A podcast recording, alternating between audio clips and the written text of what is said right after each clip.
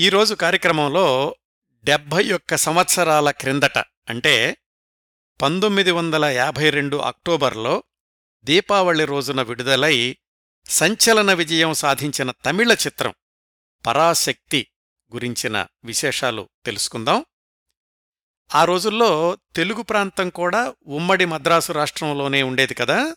అందువల్ల డబ్బింగ్ ప్రక్రియ రాకముందైతేనేమో తమిళ సినిమాలు యథాతథంగానూ డబ్బింగ్ ప్రక్రియ వచ్చాక తమిళంలో ఏ కాస్త విజయం సాధించిన చిత్రాలైనా తెలుగులో అనువాద చిత్రాలుగాను తెలుగు ప్రాంతంలో కూడా విడుదలవుతూ ఉండేవి.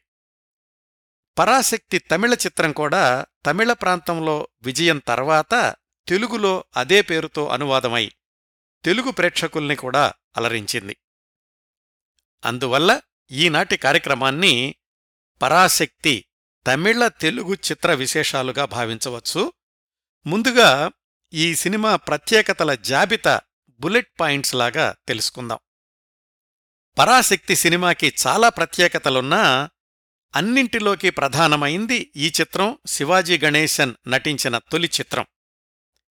తరువాతి రోజుల్లో దశాబ్దాల పాటు తమిళ చిత్రరంగంలో తనదైన ప్రత్యేకతను నిలబెట్టుకుంటూ భారతదేశం మొత్తంలోనే అత్యుత్తమ నటుల్లో ఒకడిగా గుర్తింపు తెచ్చుకున్న శివాజీ గణేశన్ తొలి చిత్రంగా దక్షిణ భారత చలనచిత్ర చరిత్రలో ఈ సినిమా ఒక అధ్యాయాన్ని సొంతం చేసుకుంది. శివాజీ గణేశన్తో పాటుగా మరొక తమిళ నటుడు ఎస్ఎస్ రాజేంద్రన్ ఎస్ఎస్ఆర్ అంటారు. ఆయనకు కూడా ఇదే తొలి చిత్రం. ఎస్ఎస్ రాజేంద్రన్ గారి గురించిన ప్రస్తావన చాలాసార్లు మన ఎంజీఆర్ గారి కార్యక్రమ పరంపరలో వచ్చింది. అప్పటి వరకు చిన్న పాత్రలకే పరిమితమైన కన్నడ నటీమణి పండరీబాయి ప్రధాన పాత్రలో ఒక విధంగా చెప్పాలంటే హీరోయిన్ పాత్రలో నటించిన తొలి తమిళ చిత్రం పరాశక్తి. ఇంకా చాలా విశేషాలు నేను పండరీబాయి గారి గురించిన ప్రత్యేక కార్యక్రమంలో చెప్పాను. పరాశక్తి సినిమా అంతా తన వైవిధ్యభరితమైన నటనతో వీర విహారం చేసింది శివాజీ గణేశనే అయినా నిడివితో పోల్చుకుంటే ఆయన తర్వాత ఎక్కువ నిడివిగల ఆయన చెల్లెలు పాత్రలో నటించింది తెలుగు నటీమణి జూనియర్ శ్రీరంజని. అంతకుముందు కొన్ని తమిళ చిత్రాల్లో నటించిన జూనియర్ శ్రీరంజనిని తమిళ ప్రేక్షకులకు ఎక్కువగా దగ్గర చేసిన చిత్రం పరాశక్తి. ఆ రోజుల్లో ఒక కొత్త నటుడు హీరోగా నటించగా నూట డెబ్భై ఐదు రోజులు ఏకధాటిగా పలు థియేటర్లలో ప్రదర్శించబడిన చిత్రం కూడా పరాశక్తి. తమిళనాడులో విడుదలైన అరవై రెండు సెంటర్లలో యాభై రోజులు ప్రదర్శించబడిన రికార్డు కూడా పరాశక్తి చిత్రానిదే. శ్రీలంకలోని మిలన్ థియేటర్లో నలభై వారాలు ప్రదర్శించబడింది అని అప్పట్లోని పత్రికల్లోని వార్తలు.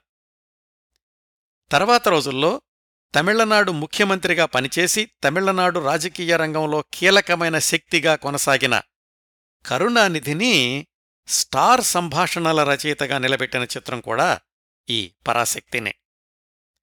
తమిళ చలనచిత్ర చరిత్రలో ఒక కల్ట్ చిత్రంగా పేరు తెచ్చుకోవడమే కాకుండా అప్పుడప్పుడే వేగం పుంజుకుంటున్న తమిళనాడులోని ద్రవిడ ఉద్యమ చరిత్రలో కూడా స్థానం సంపాదించుకున్న చిత్రం పరాశక్తి.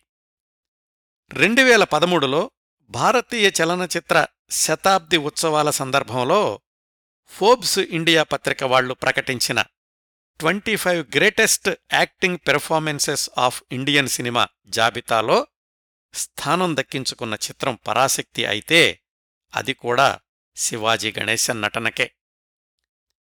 ఆ రోజుల్లో తమిళ చలనచిత్ర రంగాన్ని ఏలిన అగ్రస్థాయి నటులు ఎంజీఆర్ శివాజీ గణేశన్ కదా? చలనచిత్ర రంగంలో స్టార్ హోదా తెచ్చుకోవడానికి ఎంజీఆర్కి దాదాపు పదిహేను సంవత్సరాలు పడితే శివాజీ గణేశన్ ఈ పరాశక్తి ఒక్క సినిమాతోనే ఓవర్నైట్ స్టార్ అయిపోయారు. సమాజంలోని అగ్రవర్ణాల మీద ధనికుల మీద ముఖ్యంగా విగ్రహారాధన మీద తీవ్రమైన వ్యాఖ్యలతో సంచలనాత్మక సంభాషణలతో ఆనాటి తమిళ సమాజాన్ని ఒక కుదుపు కుదపడమే కాకుండా నిషేధం అంచుల వరకు వెళ్ళిన చిత్రం కూడా పరాశక్తి. పదునైన సంభాషణల ప్రాతిపదికగా కూడా ఒక సినిమాని సూపర్ డూపర్ హిట్ సినిమాగా నిలబెట్టవచ్చు అని నిరూపించిన చిత్రం పరాశక్తి. ఈ సినిమాలో చివర్లో దాదాపుగా పది నిమిషాలు ఉండే కోర్టు దృశ్యంలో శివాజీ గణేశన్ చెప్పిన సంభాషణలు ఆ రోజుల్లో గ్రామ్ఫోన్ రికార్డులుగా విడుదలై పాటల రికార్డుల కంటే అధిక సంఖ్యలో అమ్ముడుపోయాయట. ఆ సంభాషణలన్నీ ఏకపాత్రాభినయాలుగా ప్రదర్శించడం ఒక ఎత్తైతే డిఎంకే పార్టీ ప్రచార కార్యక్రమాల్లో ఆ పార్టీ నాయకులు కూడా ఆ కోర్టు సన్నివేశంలో శివాజీ గణేశన్ సంభాషణల్ని వాడుకోవడం ఇంకొక ఎత్తు. ఇవండి పరాశక్తి చిత్రం గురించిన కొన్ని ప్రత్యేకతలు. ఇంకా మనం సూక్ష్మమైన వివరాల్లోకి వెళితే ఈ ప్రత్యేకతల జాబితా ఇంకా పెరుగుతుంది. పరాశక్తి నిర్మాణ నేపథ్యం షూటింగ్ విశేషాలు విడుదల తర్వాత చోటు చేసుకున్న పరిణామాలు ఈ వివరాల్లోకి వెళ్ళబోయే ముందు ఈ సినిమా కథ క్లుప్తంగా తెలుసుకుందాం. ముందుగా శ్రోతలకు ఒక విన్నపం. పరాశక్తి కథలో చాలా చోట్ల లాజిక్ మిస్ అయినట్లు టైం లైన్లో కాస్త గందరగోళంగానూ అనిపించవచ్చు. అయితే ఇది డెబ్భై ఐదు సంవత్సరాల క్రిందటి నాటకం. ఆ కథతో తయారైనటువంటి సినిమా కాబట్టి ఆనాటి ప్రమాణాలతోనే చూద్దాం.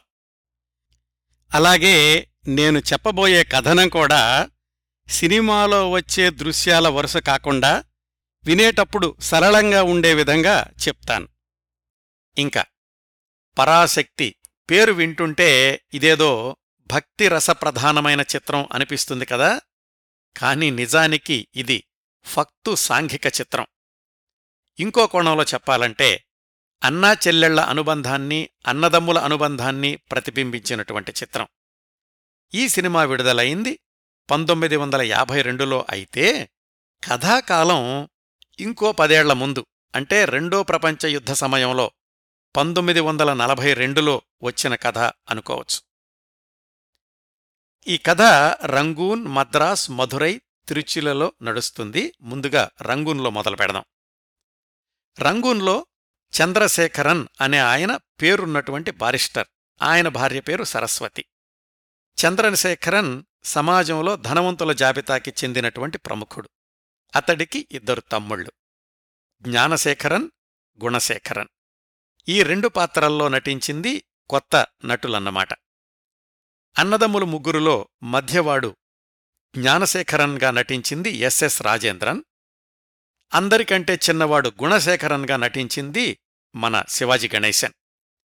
ఈ అన్నదమ్ముల తండ్రి చెల్లెలు వాళ్ళు మాత్రం మధురైలో ఉంటుంటారు. ఆ చెల్లెలు పాత్రధారినే జూనియర్ శ్రీరంజని. ఆ చెల్లికి పెళ్ళి జరుగుతోంది అన్న వార్త తెలిసి అన్నదమ్ములు వదిన అందరూ కలిసి మధురైకి ప్రయాణమవుదాం అనుకుంటారు. సరిగ్గా అదే సమయంలో రెండో ప్రపంచ యుద్ధం తీవ్రతరమై జపాన్ రంగూన్ మీద బాంబులేస్తుంది. ఆ విపత్కర పరిస్థితుల్లో రంగూన్ నుంచి మద్రాసు వెళ్ళేటటువంటి షిప్లో ఒక్కొక్క కుటుంబం నుంచి ఒక్కొక్కరికే టిక్కెట్టు ఇస్తాము అని ఆ షిప్ కంపెనీ వాళ్ళు ప్రకటిస్తారు. అన్నదమ్ములు ముగ్గురు మాట్లాడుకుని చిన్నవాడైన గుణశేఖరన్ అంటే శివాజీ గణేశన్ని చెల్లి పెళ్ళికి పంపిద్దాము అని నిర్ణయించుకుంటారు. శివాజీ గణేశన్ షిప్లో బయలుదేరతాడు. అయితే యుద్ధ వాతావరణం వల్ల ఆ షిప్ మద్రాసు చేరడానికి కొన్ని నెలలు ఆలస్యమవుతుంది. ఈ కొన్ని నెలలు అన్నమాట కథ నడిచినటువంటి కాలంతో పోలిస్తే అంత హేతుబద్ధంగా అనిపించదు. ఆ సందేహాలను పక్కన పెట్టి సినిమా కథ ఎలా నడిచిందో చెప్తాను. అలా చాలా నెలలు ఆలస్యంగా శివాజీ గణేశన్ షిప్లో మద్రాసు చేరుకుంటాడు. మదురైలో ఉన్న నాన్న చెల్లెలు దగ్గరకు వెళ్ళడానికి మర్నాడు రైలుకి టిక్కెట్టు దొరుకుతుంది. ఆ రాత్రి మద్రాసులో హోటల్లో ఉంటాడు. అయితే ఒక కిలాడీ లేడీ వలలో చిక్కుకుని సర్వస్వం కోల్పోతాడు. షిప్పు నుంచి దిగినప్పుడు సూటు బూటుతో పోషుగా ఉన్నటువంటి శివాజీ గణేశన్ మర్నాటికి పాపరైపోతాడు. అన్నీ కోల్పోయిన స్థితిలో మధురై ఎలా వెళ్ళాలో తెలీదు. పోని పోలీసులకి రిపోర్ట్ చేయొచ్చు కదా? కథలో తర్వాత ఎక్కడో చెప్తాడు. అమ్మాయి చేతిలో మోసపోయాను అని చెప్పుకోవడం నామోషీగా అనిపించి పోలీసుల దగ్గరకు వెళ్ళలేదు అని. ఆ స్థితిలో మద్రాసు వీధుల్లో పూట తిండికే కరువాచిపోతాడు. ఎవరూ సహాయం చెయ్యరు. ఒక విధంగా ఉన్మాదిగా పిచ్చివాడిలాగా ప్రవర్తించడం మొదలుపెడతాడు. నిజంగా పిచ్చివాడు కాదు.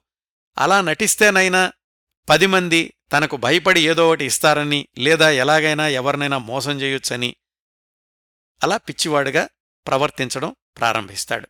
ఎలాగో మధురై వెళ్ళడానికి డబ్బులు సంపాదించి వెళ్తాడు. తండ్రిని చెల్లెల్ని బావని చూడ్డానికి. అతడు రంగూన్ నుంచి రావడానికి చాలా నెలలు ఆలస్యమైంది. వచ్చాక మద్రాసులో మధురై వెళ్ళడానికి కూడా మరికొంతకాలం గడిచింది. మరి ఇన్ని నెలల్లో అక్కడ మధురైలో ఏం జరిగిందంటే ఆ చెల్లికి పెళ్ళైపోయింది. యుద్ధ వాతావరణం వల్ల తండ్రికి రంగూన్లోని కొడుకుల సంగతి ఏమీ తెలియలేదు. ఆ చెల్లెలి పేరు కళ్యాణి ఆ పాత్రలో నటించింది జూనియర్ శ్రీరంజని అని చెప్పాను కదా. ఆమె భర్త ఆదర్శవంతుడైన జర్నలిస్టు. వాళ్ళకి ఒక బాబు పుడతాడు. ఆ బాబు పుట్టినప్పుడే చెల్లెలి భర్త రోడ్డు ప్రమాదంలో మరణిస్తాడు. అది చూసి తట్టుకోలేని తండ్రి గుండెపోటుతో చనిపోతాడు. ఆ చెల్లెలు తన పసిపిల్లవాడు అనాథలవుతారు. ఊరి చివర పూరిగుడిసెలో ఇడ్లీలమ్ముకుంటూ జీవనం సాగిస్తూ ఉంటుంది ఆ చెల్లెలు కళ్యాణి. ఇదిలా ఉంటే ఇన్ని నెలల్లో అక్కడ రంగూన్లో ఉండిపోయిన పెద్దవాళ్ళిద్దరూ పెద్ద ఆయన భార్య వాళ్ళేమయ్యారో తెలుసుకుందాం. షిప్లో మద్రాసు చేరుకోవడం కష్టసాధ్యమని తెలుసుకుని వాళ్ళు ముగ్గురూ రోడ్డు మార్గంలో భారతదేశానికి ప్రయాణమవుతారు. మధ్య త్రోవలో పరిస్థితుల ప్రభావంతోటి అన్నదమ్ములిద్దరూ విడిపోవాల్సొస్తుంది. వాళ్ళు ఎలాగో కష్టపడి చాలా నెలల తర్వాత తిరుచ్చి చేరుకుంటారు. పెద్దన్నయ్యేమో తన బారిస్టర్ పదవిని కొనసాగిస్తాడు సౌకర్యవంతమైన బంగళాలో ఉంటూ ఉంటాడు. ఎప్పుడో షిప్పులో వెళ్ళిన చిన్నతమ్ముడు సంగతిగాని తనతో పాటు ప్రయాణిస్తూ మధ్యలో విడిపోయినటువంటి మధ్యతమ్ముడి గురించి గాని ఆ పెద్దన్నయ్యకు ఏమాత్రం సమాచారం తెలీదు. ఆ మధ్యతమ్ముడు ఏమయ్యాడంటే త్రోవలో ప్రమాదానికి గురై ఒక కాలు కోల్పోయాడు. ఊతకర్రలతో నడవాల్సొచ్చింది.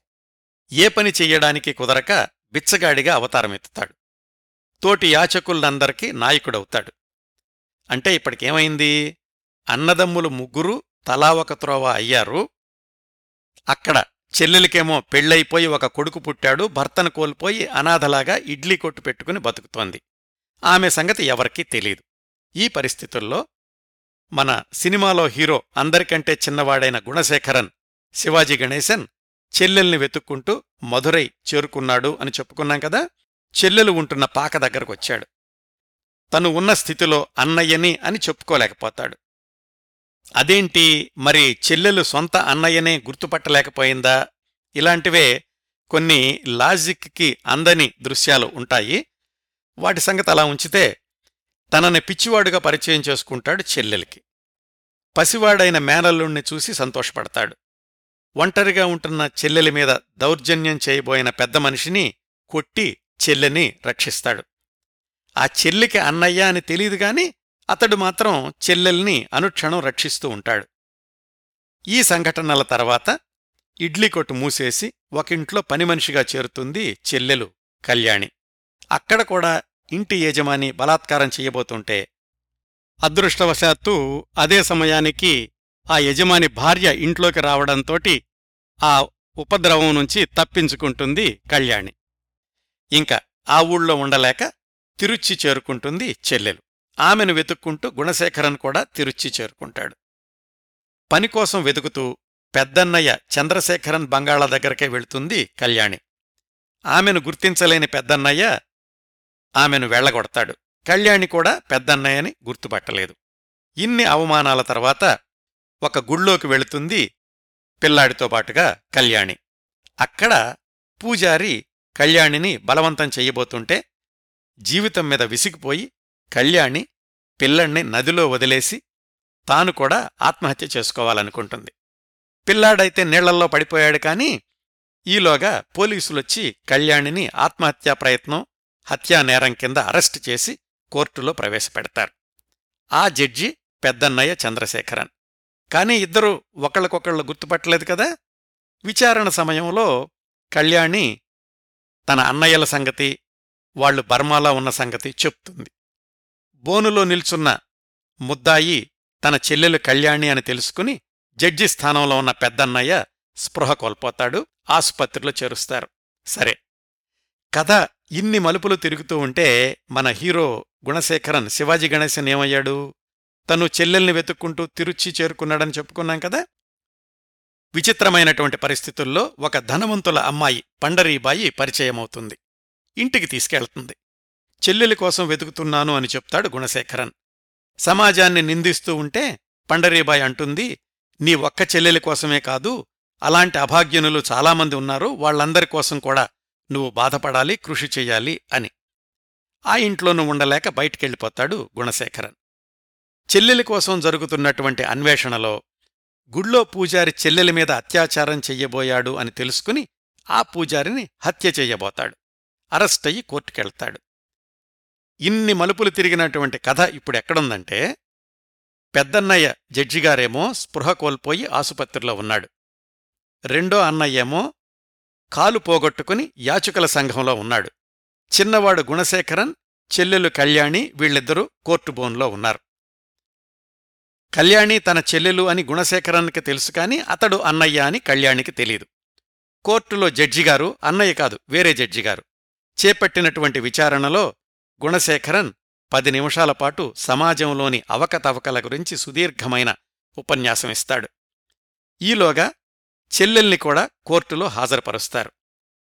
ఆమె నీళ్ళల్లో పడవేసినటువంటి కుర్రవాడు చనిపోలేదు. అతణ్ణి పండరీబాయి రక్షించింది. ఆమె కూడా కోర్టుకొచ్చింది. ఇట్లా గుణశేఖరన్ చెల్లెలు కళ్యాణి ధనవంతులమ్మాయి పండరీబాయి కోర్టులో ఒకళ్ళనొకళ్ళు గుర్తుపడతారు. జడ్జిగారు కేసు కొట్టేస్తారు. అందరూ కలిసి పెద్దన్నయ్య ఆసుపత్రిలో ఉన్నాడు కదా ఆయన దగ్గరికెళ్తారు. యాచకుల సంఘానికి అధ్యక్షుడైన రెండో అన్నయ్య కూడా అనుకోకుండా పెద్దన్నయ్య ఇంటికొస్తాడు. మొత్తానికి వాళ్ళ అన్నదమ్ములు చెల్లెలు ఒక గూటికి చేరుకున్నారు. అంతవరకు పిచ్చివాడుగా నటిస్తున్న శివాజీ గణేశన్ మామూలు మనిషి అయ్యాడు. శివాజీ గణేశన్కి పండరీబాయికి వివాహమవుతుంది ఇదండి పరాశక్తి కథ. అన్నదమ్ములు విడిపోవడం చెల్లెలు అన్నయ్యల్ని గుర్తుపట్టలేకపోవడం ఇవి కథలో కీలకమైన మలుపులకి మూల కారణాలు ఈ సినిమా కల్ట్ సినిమా అవడానికి కారణం శివాజీ గణేశన్ నటన ఒక ఎత్తు అతడు పిచ్చివాడుగా నటిస్తూ సమాజంలోని అవకతవకల మీద వేసేటటువంటి సెటైర్సు కరుణానిధి వ్రాసిన తుపాకీ తోటాల్లాంటి మాటలు ఇంకొక ఎత్తు. ఈ రెండింటి వల్ల సినిమా కల్ట్ సినిమా అయ్యింది అని విశ్లేషకుల అభిప్రాయం. ఈ రెండింటితో పాటుగా దర్శకద్వయం కృష్ణన్ పంజుల సరళమైన స్క్రీన్ ప్లే కూడా ఈ సినిమా విజయవంతంలో ప్రముఖమైన పాత్ర పోషించింది. శివాజీ గణేశన్ పాత్రని పిచ్చివాడుగా నటిస్తున్నట్లుగా చూపించడంతోటి ఎక్కడ పడితే అక్కడ వ్యంగ్యాస్త్రాలు సంధించడానికి వీలయింది రచయిత కరుణానిధికి. సరిగ్గా ఇలాంటి పరిస్థితే ఉంటుంది రక్తకన్నీరు నాటకంలో. అక్కడ కుష్టువ్యాధి వచ్చినటువంటి హీరో కూడా వ్యంగ్యాస్త్రాలు సంధిస్తూ ఉంటాడు. పరాశక్తి సినిమాలో కూడా శివాజీ గణేశన్ పాత్రకి పిచ్చివాడుగా నటించడం అనేది పెద్ద వెసులుబాటుగా దొరికింది. ఇంకా ఈ సినిమా నిర్మాణ నేపథ్యం శివాజీ గణేశన్ ఎంపిక ఏవి మెయ్యప్పన్ తీవ్ర నిరసన ఇలాంటి ఆసక్తికరమైన విశేషాలు తెలుసుకుందాం. ఈ విశేషాల కోసం నేను సంప్రదించినటువంటి వనరులు రాండార్గై ఎంఎల్ నరసింహం శచి శ్రీకాంత్ మొదలైన జర్నలిస్టులు వివిధ సందర్భాల్లో వ్రాసినటువంటి వ్యాసాలు ప్రైడ్ ఆఫ్ తమిళ సినిమా అనే పుస్తకంలో ఈ సినిమా గురించినటువంటి వ్యాసము ఎస్ఎస్ రాజేంద్రన్ ఆత్మకథలోని కొన్ని విశేషాలు కన్నదాసన్ గురించి దర్శకుడు పంజు వ్రాసినటువంటి వ్యాసం మొదలైనవి. వీళ్ళందరికీ కృతజ్ఞతలు తెలియచేస్తున్నాను. ఇంకా విశేషాల్లోకి వెళదాం. తమిళనాడులో పంతొమ్మిది వందల యాభై ప్రాంతాల్లో పరాశక్తి అనే రంగస్థల నాటకం అత్యంత ప్రజాదరణతోటి నడుస్తోంది. ఎంతగా అంటే వరుసగా పద్దెనిమిది వారాలు ప్రదర్శించేటంతగా. ఒక రంగస్థల నాటకం రోజువారీ ప్రదర్శనతో పద్దెనిమిది వారాలు ప్రదర్శించడం అంటే అదొక రికార్డు అని ప్రత్యేకంగా చెప్పాల్సిన అవసరం లేదనుకుంటాను. ఆ ప్రదర్శనకు నాయకత్వం వహించింది కెఎన్ రత్నం అనే నటుడు. ఆ పరాశక్తి నాటకం వ్రాసింది పావలార్ బాలసుందరం. అదే సమయంలో తిరుచికి చెందిన టిఎస్ నటరాజన్ వ్రాసిన ఎన్ తంగై నా చెల్లెలు అనే రంగస్థల నాటకం కూడా విజయవంతంగా ప్రదర్శించబడుతోంది. ఈ రెండు నాటకాల్లోనూ ఒకటే ప్రధానాంశం అన్నా చెల్లెళ్ళ అనుబంధం. పరాశక్తిలోనేమో భర్తను కోల్పోయిన చెల్లెల్ని కంటికి రెప్పలా కాపాడుతున్నటువంటి అన్నయ్య ఆమెకు తెలియకుండా. ఎన్ తంగైలోనేమో అంధురాలైనటువంటి చెల్లెలి కోసం త్యాగాలు చేసే అన్నయ్య ఇవి ప్రధాన పాత్రలు. శివాజీ గణేశన్ సినీ రంగానికి ప్రవేశం ముందు రంగస్థల నటుడు అన్న విషయం శ్రోతలకు తెలుసు కదా? ఆసక్తికరంగా ఆయన ప్రధాన పాత్ర ధరించి పేరు తెచ్చుకున్న నాటకం ఎన్ తంగై పరాశక్తి కాదు. ఈ నాటకాలు వెండితెరకెక్కడం ఎలా జరిగిందంటే కోయంబత్తూరులోని సెంట్రల్ స్టూడియో యజమాని జూపిటర్ సోము. ఆయన అంతకుముందు జూపిటర్ పిక్చర్స్లో పనిచేసేవాడు కాబట్టి జూపిటర్ సోము అనేవాళ్ళు కొత్త రచయితల్ని కొత్త రచనల్ని కొత్త నటీనటుల్ని ప్రోత్సహించడానికి పెట్టింది పేరు జూపిటర్ సోము. ఆయన ఎన్ తంగై నాటకం చూడడం సంభవించింది. దాన్ని సినిమాగా తీద్దామని అప్పటి busy director A S A సామిని సంప్రదించాడు. ఆయనకు ఎన్ తంగై కథ బాగా నచ్చింది కాని వరస సినిమాలతో తీరిక లేకుండా ఉన్నాడు. ఆయనే జూపిటర్ సంస్థలో పనిచేస్తున్న సుందర్రావు నాదకర్ణిని దర్శకుడిగా పెట్టుకోమని సలహా ఇచ్చాడు. అయితే సుందర్రావు నాదకర్ణి ఆ ప్రతిపాదనను సున్నితంగా తిరస్కరించాడు. ఎందుకంటే నాకు పౌరాణిక చిత్రాల మీదనే ఎక్కువ పట్టుంది. సాంఘిక చిత్రం అందున మెలోడ్రామా చిత్రానికి నేను అంతగా పనికిరానేమో అన్నాడు ఆ సుందర్రావు నాదకర్ణి. జూపిటర్ సోము మళ్ళీ ఏఎస్సి సామినే అడిగాడు. ఆయన చెప్పాడు ఒక పని చేద్దాం. పరాశక్తి ఎంతంగై రెండింటిలోనూ చెల్లెలి సెంటిమెంట్ ప్రధానం కదా. ఆ రెండు నాటకాల్ని కలిపి కొత్త కథ తయారు చేద్దాం. వాటి హక్కులు తీసుకోండి అని. అయితే ఎంతంగై నాటకం సినిమా హక్కుల్ని అప్పటికే అంబికాపతి సినిమా తీసిన నిర్మాతలకు అమ్మేశాడు రచయిత నటరాజన్. ఈలోగా ఏఎస్ఏ సామి తన సినిమాలతోటి తీరిక లేకుండా ఉండడంతో పరాశక్తి గురించి ఆలోచించే అవకాశం లేకపోయింది. ఇదంతా ఇలా జరుగుతూ ఉండగా ఆ సమయంలోనే వెల్లూరుకు చెందిన పిఏ పెరుమాళ్ళ మొదలయ్యార్ అనే వ్యాపారవేత్త అప్పటికే నేషనల్ పిక్చర్స్ అనే పేరుతోటి సినిమాలను పంపిణీ చేస్తున్నాడు. ఆయన తన బ్యానర్ తరఫున సొంతంగా సినిమా నిర్మాణానికి సన్నాహాలు చేస్తున్నాడు. దానికోసమని పరాశక్తి నాటకం హక్కుల్ని కొనుక్కున్నాడు. దర్శకుడు ఏఎస్ఏ సామి ఈ నాటకం గురించి కొంత అధ్యయనం చేసున్నాడని తెలుసుకుని ఆయన్ను సంప్రదించాడు. ఆయన తనకు తీరిక లేదు అని చెప్పడంతోటి అప్పటికే విజయవంతమైన చిత్రాలను రూపొందించిన దర్శక ద్వయం కృష్ణన్ పంజు వాళ్ళని దర్శకులుగా నియమించుకున్నాడు. ఆ రోజుల్లోని ప్రముఖ స్టూడియోలు జెమినీ ఏవిఎం ఇలాంటి వాళ్ళు తాము సొంతంగా సినిమాలు తీస్తూ ఎవరైనా పెట్టుబడితో వస్తే వాళ్ళ భాగస్వామ్యంలో కూడా సినిమాలు నిర్మిస్తూ ఉండేవాళ్ళు అట్లా ఈ పిఏ పెరుమాళ్ళ మొదలయ్యార్ అనే ఆయన ఏవి మెయ్యప్పన్ని కలుసుకుని భాగస్వామ్యంలో సినిమా తీద్దాము అని ప్రతిపాదించాడు. ఏవిఎం చెట్టియార్ గారు అంగీకరించారు. అట్లా నేషనల్ పిక్చర్స్ అనే ఒక పంపిణీ సంస్థ ఏమిఎం స్టూడియోల భాగస్వామ్యంలో పరాశక్తి నాటకం సినిమాగా రూపుదిద్దుకునే కార్యక్రమం మొదలైంది. ముందుగా తిరువూరు తంగరాజు అనే ఆయనతోటి సినిమా స్క్రిప్టు వ్రాయించారు. కాని అది పెరుమాళ్ళకి చెట్టియార్ గారికి ఇద్దరికీ నచ్చలేదు. దాన్ని పక్కన పెట్టేసి అప్పటికే విజయవంతమైన సినిమాలకు మాటలు వ్రాస్తున్న కరుణానిధి చేతిలో పరాశక్తి నాటకాన్ని పెట్టారు. ఇంకా కరుణానిధి సంభాషణలు సృష్టించిన ప్రభంజనం గురించి మొదట్లోనే చెప్పుకున్నాం కదా ఈ విధంగా నిర్మాత దర్శకులు రచయిత సిద్ధమయ్యారు. ఇంకా నటీనటులు. ముందుగా ప్రధాన పాత్ర ముగ్గురు అన్నదమ్ముల్లో చిన్నవాడు గుణశేఖరన్ పాత్ర కోసం అన్వేషణ మొదలైంది. ఒకనొక సందర్భంలో తెలుగు నటుడు అక్కినేని నాగేశ్వరరావు గారి పేరు కూడా ఆ పాత్ర కోసం ప్రస్తావనకి వచ్చిందట. పరాశక్తి నాటకంలో ఈ పాత్ర ధరించిన ఆర్ఎస్ మనోహర్ని కూడా స్క్రీన్ప్లే టెస్ట్ చేశారు. ఈ ప్రాజెక్టుకి సారథ్యం వహించిన పెరుమాళ్ళకి నచ్చలేదు. అదే సమయంలో పెరుమాళ్ నూర్జహాన్ అనే రంగస్థల నాటకం చూశాడు. దాంట్లో నూర్జహాన్ స్త్రీ వేషం వేసింది శివాజీ గణేశన్. ఎందుకనో కాని తను చూసింది స్త్రీ వేషమే అయినా తన సినిమాలో గుణశేఖరన్ పాత్రకి శివాజీ గణేశన్ సరిపోతాడు అనిపించింది పెరుమాళ్ళకి.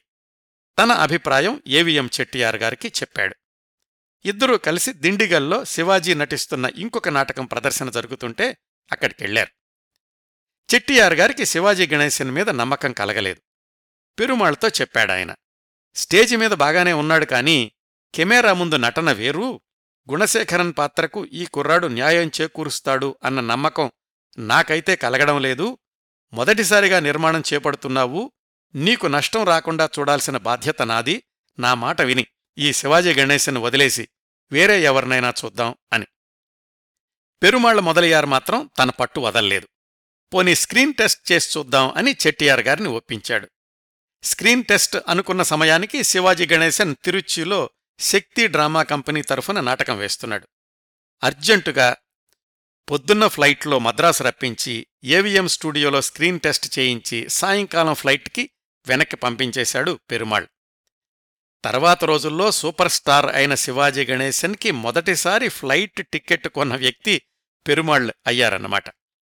ఏవిఎం చెట్టియార్ గారు అయిష్టంగానే శివాజీ గణేశన్ని ఒప్పుకున్నారు. శివాజీ గణేశన్కు వచ్చినటువంటి అడ్డంకులు ఇంతటితో ఆగిపోలేదండి. షూటింగ్ సమయంలో కూడా వెంటాడాయి. వాటి గురించి తెలుసుకోబోయే ముందు మిగతా నటీనటుల గురించి తెలుసుకుందాం. శివాజీ గణేశన్ గురించి ఇన్ని చర్చలు జరుగుతున్నటువంటి సమయంలోనే తెలుగు నటీమణి అంజలీదేవి ఆమె భర్త ఆదినారాయణరావులు సొంతంగా సినిమా నిర్మాణ సంస్థను ప్రారంభించారు. అంతకుముందు వాళ్ళు భాగస్వామ్యంలో సినిమా నిర్మాణం చేసిన అనుభవం ఉంది. ఇప్పుడు సొంతంగా సినిమా తీద్దామనుకుంటున్నారు. ఆ సినిమా పేరు పరదేశి. తమిళంలో పూంగోదై. రెండు భాషల్లోనూ ఒకేసారి నిర్మిద్దామనుకుంటున్నారు హీరో హీరోయిన్లు అక్కినేని అంజలీదేవి. ఎల్వి ప్రసాద్ దర్శకుడు. ఆ సినిమాలో మరొక ప్రధాన పాత్రకు కొత్త నటుడి కోసం వెతుకుతున్నారు. వాళ్ళకి సినీ పంపిణీదారు పెరుమాళ్ళతోటి పరిచయం ఉంది ఆయన శివాజీ గణేశన్ పేరు చెప్పాడు.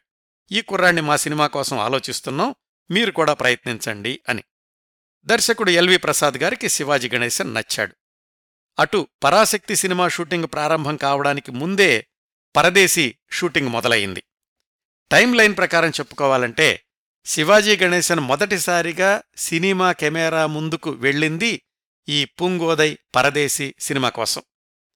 నిజానికి పరాశక్తి సినిమా కంటే ముందే ఈ పరదేశీ విడుదలకి సిద్ధమైంది కాని పెరుమాళ్ళ అభ్యర్థన మేరకు అంజలి ఆదినారాయణరావులు తమ ద్విభాషా చిత్రాన్ని విడుదల వాయిదా వేసుకున్నారు. అందువల్ల శివాజీ గణేశన్ నటించగా విడుదలైన తొలి చిత్రం పరాశక్తి అయిందన్నమాట ఇంకా పరాశక్తిలోని మిగతా పాత్రల విషయానికొస్తే అన్నదమ్ములు ముగ్గురులో మధ్యవాడుగా నటించింది ఎస్ఎస్ రాజేంద్రన్. తర్వాత రోజుల్లో పదేళ్ళపాటు కథానాయకుడయ్యాడు. డిఎంకేలోనూ ఏఐడిఎంకేలోనూ కీలకమైనటువంటి రాజకీయ నాయకుడయ్యాడు. ఎన్నికల్లో పోటీ చేసిన తొలితరం సినీ నటుడు కూడా ఈ ఎస్ఎస్ రాజేంద్రనే అయ్యాడు. ఆయన కూడా రంగస్థల నటుడే. పరాశక్తిలో తొలిసారి కెమెరా ముందు నటించడానికి పూర్వం రెండు సినిమాల్లో అవకాశాలు వచ్చి తప్పిపోయాయి. ఎంజీఆర్ అర్జునుడిగా నటించిన పంతొమ్మిది వందల నలభై ఎనిమిదిలో విడుదలైన అభిమన్యు సినిమాలో అయితే టైటిల్ రోల్ అభిమన్యుకి ఎంపికై రెండు వారాలు షూటింగ్ కూడా చేశారు. అయితే ఎస్ఎస్ రాజేంద్రన్ నాటకాలు వేసే కంపెనీ యజమాని నిర్మాతల్ని బెదిరించాడు. ఆ కుర్రాడింకా మా కాంట్రాక్ట్లో ఉన్నాడు మీ సినిమాల్లోకి తీసుకుంటే కోర్టుకెళ్తాను అని. అట్లాగా ఆ సినిమాలో అవకాశం పోయింది ఎస్ఎస్ రాజేంద్రన్కి. ఆ తరువాత శ్రీ ఆండాల్ అనే సినిమాలో విలన్ వేషానికి అవకాశం వచ్చింది. కాకపోతే గిరజాల జుట్టు లేత ముఖం విలన్కి ఎలా సరిపోతాడు అనే చర్చ రావడంతోటి ఆ అవకాశం కూడా పోయింది. ఇన్ని విఫలయత్నాల తర్వాత పరాశక్తిలో మధ్య సోదరుడు జ్ఞానశేఖరన్ పాత్ర దక్కింది ఎస్ఎస్ రాజేంద్రన్కి. నిడివి దృష్ట్యా తక్కువే అయినప్పటికీ తెరమీద కనిపించినంతసేపు చక్కని నటుడు అనిపించుకున్నాడు ఈ తొలి చిత్రం పరాశక్తితోనే ఎస్ఎస్ రాజేంద్రన్. పెద్దన్నయ్యగా నటించింది అప్పటికే ప్రముఖ నటుడైనటువంటి సహస్రనామం. ఇంకా పండరీబాయి గారి పాత్ర. హీరో అనదగిన గుణశేఖరన్ శివాజీ గణేశన్ పాత్రను పెళ్ళి చేసుకుంటుంది కాబట్టి ఈమె నటించినటువంటి పాత్రను హీరోయిన్ అనాలి కానీ నిజానికి సినిమాలో అంత నిడివి ఉన్న పాత్ర కాదు పండరీబాయి గారిది. నాటకంలో అయితే అసలు ఆ పాత్రే లేదట. కథలోని కీలకమైన మలుపులో తర్కం అవసరం కాబట్టి ఆ పాత్రను కరుణానిధి కేవలం సినిమా కోసమని సృష్టించారు. అయితే ఈ పాత్ర పండరీబాయి గారు ఆ తర్వాత తమిళ చిత్రాల్లో ప్రధాన పాత్రలు దక్కించుకోవడానికి బాగా ఉపయోగపడింది. ముగ్గురు అన్నయ్యల చెల్లెలు పాత్రలో నటించింది జూనియర్ శ్రీరంజని అనుకున్నాం కదా? ఆ పాత్ర కోసం మొదట్లో మరొక తెలుగు నటీమణి రాజసులోచన గారిని కూడా అనుకున్నారట కాని చివరి నిమిషంలో శ్రీరంజని గారికే ఆ పాత్ర దక్కింది. ఆమె అప్పటికే ఇలాగా సినిమాల్లో శోకభరితమైనటువంటి పాత్రలు ధరించి ఉండడంతోటి ఆ చెల్లెలు పాత్రకు నూరు శాతం న్యాయం చేకూర్చారు జూనియర్ శ్రీరంజని. ఆమె తండ్రిగా కొద్దిసేపు నటించే పాత్రలో నటించింది దొరైస్వామి అనే నటుడు.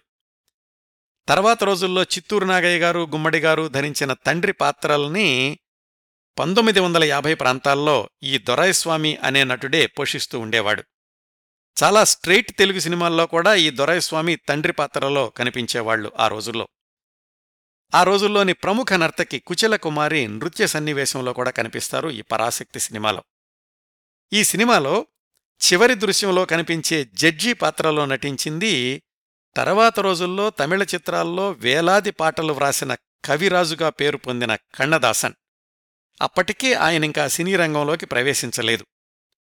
దర్శకుల్లో ఒకరైన పంజు కరుణానిధితో కలిసి స్క్రిప్ట్ పనిలో ఉన్నప్పుడు కరుణానిధి ద్వారా పరిచయమయ్యారు కన్నదాసన్ పంజుకి. అప్పటికే చాలా బహిరంగ సభల్లో కన్నదాసన్ వాగ్ధాటిని గమనించిన పంజు ఆయనకు పెద్ద అభిమాని. కన్నదాసన్ పరిచయం కాగానే పరాశక్తిలో ఒక పాట వ్రాయండి అని అడిగారు. సినిమా రచనతో అనుభవం లేని కన్నదాసన్ వ్రాయలేనేమోనని అనుమానం వ్యక్తం చేశారు. అయితే ఎలాగైనా పరాశక్తి చిత్రంలో భాగస్వామి కావాలనుకున్న కన్నదాసన్ చివరి దృశ్యంలో కనిపించే జడ్జి పాత్రను ఇచ్చారు పంజు. ఇవండి పరాశక్తి చిత్రంలోని కొంతమంది నటీనటుల గురించిన వివరాలు. ఇంకా షూటింగ్ సందర్భాలకు వద్దాం. శివాజీ గణేశన్ మీద చిత్రీకరించిన మొట్టమొదటి దృశ్యంలో ఆయన చెప్పిన సంభాషణ సక్సెస్ అని. తర్వాత రోజుల్లో ఆయన నట జీవితం ఎలా కొనసాగబోతోంది అనేదానికి ఈ సక్సెస్ అనే పదం సంకేతమేమో అనిపిస్తుంది. చాలా సంవత్సరాల తర్వాత ఏవిఎం స్టూడియోలో ఈ సినిమా విడుదలైన యాభై సంవత్సరాలకి ఎక్కడైతే శివాజీ గణేశన్ తొలి సంభాషణ సక్సెస్ అని చెప్పారో అదే ప్రదేశంలో ఆయన జ్ఞాపక స్థూపాన్ని ప్రతిష్ఠించారు. ఎందుకంటే చరిత్ర సృష్టించిన మహానటుడు తన తొలి అడుగు వేసి తొలి సంభాషణ చెప్పిన ప్రదేశం అది. మరి స్టూడియో మార్పులు చేర్పులు తర్వాత ఇప్పుడు ఆ స్థూపం అక్కడ ఉందో లేదో తెలీదు. తొలి సంభాషణ అయితే సక్సెస్ అని చెప్పారు గాని షూటింగ్ మాత్రం శివాజీ గణేశన్ పరంగా సక్సెస్ఫుల్గా కొనసాగలేదు. అసలు శివాజీ గణేశన్ ఎంపికే ఏవిఎం చెట్టిగారికి నచ్చలేదు అనుకున్నాం కదా? సినిమా నిర్మాణం రెండు వేల అడుగులు పూర్తయ్యాక రషెస్ చూసి ఏవి మెయ్యప్పన్ తన అసంతృప్తిని వెలిబుచ్చారు. కుర్రాడు సన్నగా ఉండడమే కాదు నటనలో కూడా పరిణితి లేదు అసలు ఆత్మవిశ్వాసం కనిపించడం లేదు ఇతన్ని మార్చేద్దాం కెఆర్ రామస్వామి అనే ఆయన్ని పిలిపించండి అన్నాడాయన. నిర్మాత పెరుమాళ్ళు మాత్రం అదర్లేదు బెదర్లేదు. ఏమైనా సరే శివాజీ గణేశనే కొనసాగి తీరాలి అని ఖచ్చితంగా చెప్పాడు. ఏవిఎం చెట్టియార్ తన భాగస్వామ్యం గురించి నష్టాలు వస్తాయేమోనని ఏవేవో చెప్పారు. చివరికి పెరుమాళ్ చెప్పాడు అయ్యా మీకు శివాజీ గణేశన్ మీద నమ్మకం లేకపోతే మీ భాగస్వామ్యం నుంచి పక్కకు తప్పుకున్నా నాకు అభ్యంతరం లేదు. కావాలంటే ఇంకో భాగస్వామిని వెతుక్కుంటాను. ఇంతవరకు ఆయన మీ ఖర్చులు కూడా మీకిచ్చేస్తాను. ఈ సినిమాలో శివాజీ గణేశన్ మాత్రం కొనసాగి తీరతాడు అని. అంతవరకు ఒక్క సినిమాలో కూడా నటించని ఒక రంగస్థల నటుడి మీద తొలిసారి సినిమా తీస్తున్న నిర్మాతకి అంత నమ్మకం ఉండడమనేది చాలా విచిత్రం. ఒక్కొక్కసారి కొంతమంది మీద కొంతమందికి ఎందుకు అంత అపారమైన నమ్మకం కలుగుతుందో చెప్పలేం కాని ఆ విశ్వాసమే చరిత్రలు సృష్టిస్తుంది అని చాలా సందర్భాల్లో చూశాం. శివాజీ గణేశన్ విషయంలో కూడా అదే జరిగింది. పెరుమాళ్ళ మొదలయ్యార్ అంత గట్టిగా బదులివ్వడంతోటి ఏవిఎం చెట్టియార్ కూడా ఆలోచనలో పడ్డారు. అయితే పెరుమాళ్ళ అంతటితో ఆగకుండా అన్నాదురైతో కూడా ఒక మాట చెప్పించారు చెట్టియార్ గారికి. శివాజీ గణేశన్కి ఆ పేరు పెట్టిందే అన్నాదురై. శివాజీ నటన గురించి అందరికంటే ఆయనకే ఎక్కువగా తెలుసు. పైగా రచయితగానూ డిఎంకే నాయకుడిగానూ ఎంతో గౌరవ ప్రతిష్టలు సంపాదించుకున్న వ్యక్తి అన్నాదురై ఆ సమయానికి. ఆయన కూడా చెప్పడంతోటి ఇంకేం మాట్లాడలేదు చెట్టియార్ గారు. పదివేల అడుగులు నిర్మాణం పూర్తయ్యాక మరొకసారి చూసుకున్నారు నిర్మాత పెరుమాళ్ళు ఏవిఎం చెట్టియార్ గారు కలిసి. అప్పటికీ మెయ్యప్పన్ గారికి శివాజీ గణేశన్ నటన మీద పూర్తి నమ్మకం కలిగింది. కలగడమే కాదు మొదట్లో ఎక్కడెక్కడ శివాజీ గణేశన్ అంత కాన్ఫిడెంట్గా చేయలేకపోయారనుకున్నారో ఆ దృశ్యాలన్నింటినీ మళ్ళీ చిత్రీకరించమని దానికయ్యేటటువంటి అదనపు ఖర్చు తాను పెట్టుకుంటానని చెప్పారు మెయ్యప్పన్. చెప్పడమే కాదు తన స్టూడియోలో తీసేసినటువంటి సెట్టింగ్స్లన్నింటినీ మళ్ళా పది పదిహేను రోజుల్లో వేయించి ఆ శివాజీ గణేశన్ మొదట్లో నటించినటువంటి దృశ్యాల్ని మళ్ళీ షూట్ చేశారు. ఇవండి శివాజీ గణేశన్ మొదటి సినిమా షూటింగ్ ఇన్ని బాలారిష్టాలను ఎదుర్కోవాల్సొచ్చింది. ఆ తర్వాత కూడా తీసిన దృశ్యాల్ని ఒకటికి రెండుసార్లు చూసుకుంటూ అవసరమైతే రీషూట్ చేసుకుంటూ ముందుకు సాగడంతోటి సినిమా నిర్మాణం దాదాపు రెండేళ్ళపాటు కొనసాగింది. శివాజీ గణేశన్కి నెలకి రెండు వందల యాభై రూపాయల చొప్పున జీతంగా పారితోషికం చెల్లించారు. ఇంకా పాటల విషయానికొస్తే సంగీత దర్శకుడు ఆర్ సుదర్శనం. కొన్ని పాటల బాణీలు సునేరే దిన్ బాబుల్ అకేలీ లాంటి హిందీ చిత్రాల్లోని పాటల బాణీలకు చాలా దగ్గరగా ఉంటాయి. మాటలు వ్రాసిన కరుణానిధి పరాశక్తిలో ఒక పాట కూడా వ్రాయడం ఇంకో విశేషం. అలాగే ఇందులో నాలుగు పాటలు వ్రాసిన కెపి కామాక్షి సుందరం ఈ సినిమా చివర్లో వచ్చే గుళ్ళో పూజారి పాత్రలో కూడా కనిపిస్తారు. సినిమా నిర్మాణం పంతొమ్మిది వందల యాభై రెండు మధ్యలో పూర్తయింది. పోస్ట్ ప్రొడక్షన్ పనులన్నీ పూర్తి చేసుకుని సెన్సార్కి వెళ్ళేసరికి సెన్సార్ సభ్యుల్లో పెద్ద చర్చే జరిగింది. ఆనాటి కాంగ్రెస్ ప్రభుత్వం మీద ధనవంతుల మీద పూజారుల మీద దేవుళ్ళ మీద తీవ్రమైన నిరసన వ్యక్తం చేసే సంభాషణలు కొంతమంది మనోభావాల్ని దెబ్బతీస్తాయేమోనని కొంతమంది సెన్సార్ సభ్యులు అభ్యంతరం చెప్పారు. తీవ్రమైన తర్జన భర్జనల అనంతరం కొన్ని కొన్ని సవరణలతోటి సెన్సార్ సర్టిఫికెట్ ఇచ్చేశారు. మద్రాసులోని పారగాన్ థియేటర్లో విడుదలైన మొదటి రోజు నుంచే విపరీతమైన ప్రేక్షకాదరణ. అన్ని ఆటలు హౌస్ఫుల్. శివాజీ గణేశన్ నటనకు నీరాజనాలర్పించారు తమిళ ప్రేక్షకులు.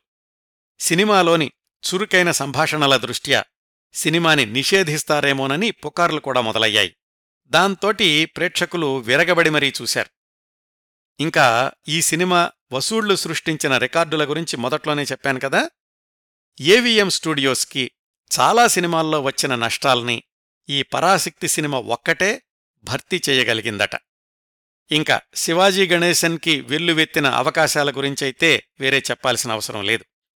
కేవలం పెదిమలు కళ్ళతోటి ఎన్ని భావాల్ని ఎన్ని రకాలుగా పలికించగలరో పరాశక్తి చిత్రంలోని తన నట విశ్వరూపంలో అనేక కోణంలో నిరూపించారు శివాజీ గణేశన్. ఆయన నటన చూసిన కొంతమంది విశ్లేషకులన్నారట ఈ కుర్రవాడికి టెలిఫోన్ డైరెక్టరీ ఇచ్చినా సరే అది చదువుతూ తన ముఖ కవళికలతో అద్భుతమైన నటనను ప్రదర్శిస్తూ ప్రేక్షకులను కట్టిపడేయగలడు అని. ఇప్పటికూడా తమిళ సినిమాల్లో ఎక్కడో చోట తరచూ ఈ పరాశక్తి సినిమా ప్రసక్తి శివాజీ గణేశన్ సంభాషణల ప్రసక్తి వస్తూనే ఉంటుంది. ఇవండి పరాశక్తి తమిళ చిత్రం తెలుగు అనువాద చిత్రం గురించి నేను సేకరించగలిగినన్ని విశేషాలు. ఈ కార్యక్రమాన్ని ఇంతటితో ముగిస్తున్నాను. ఈ కార్యక్రమాలను ఆదరించి అభిమానిస్తున్న శ్రోతలందరకు హృదయపూర్వకంగా కృతజ్ఞతలు తెలియచేస్తున్నాను. మళ్ళీ వారం మరొక మంచి కార్యక్రమంతో కలుసుకుందాం. అంతవరకు నవ్వుతూ ఉండండి. మీ నవ్వులు పది మందికి పంచండి. ప్రస్తుతానికి మీ వద్ద సెలవు తీసుకుంటోంది. సదా మీ ఆదరాభిమానాలను కోరుకునే మీ కిరణ్ ప్రభ.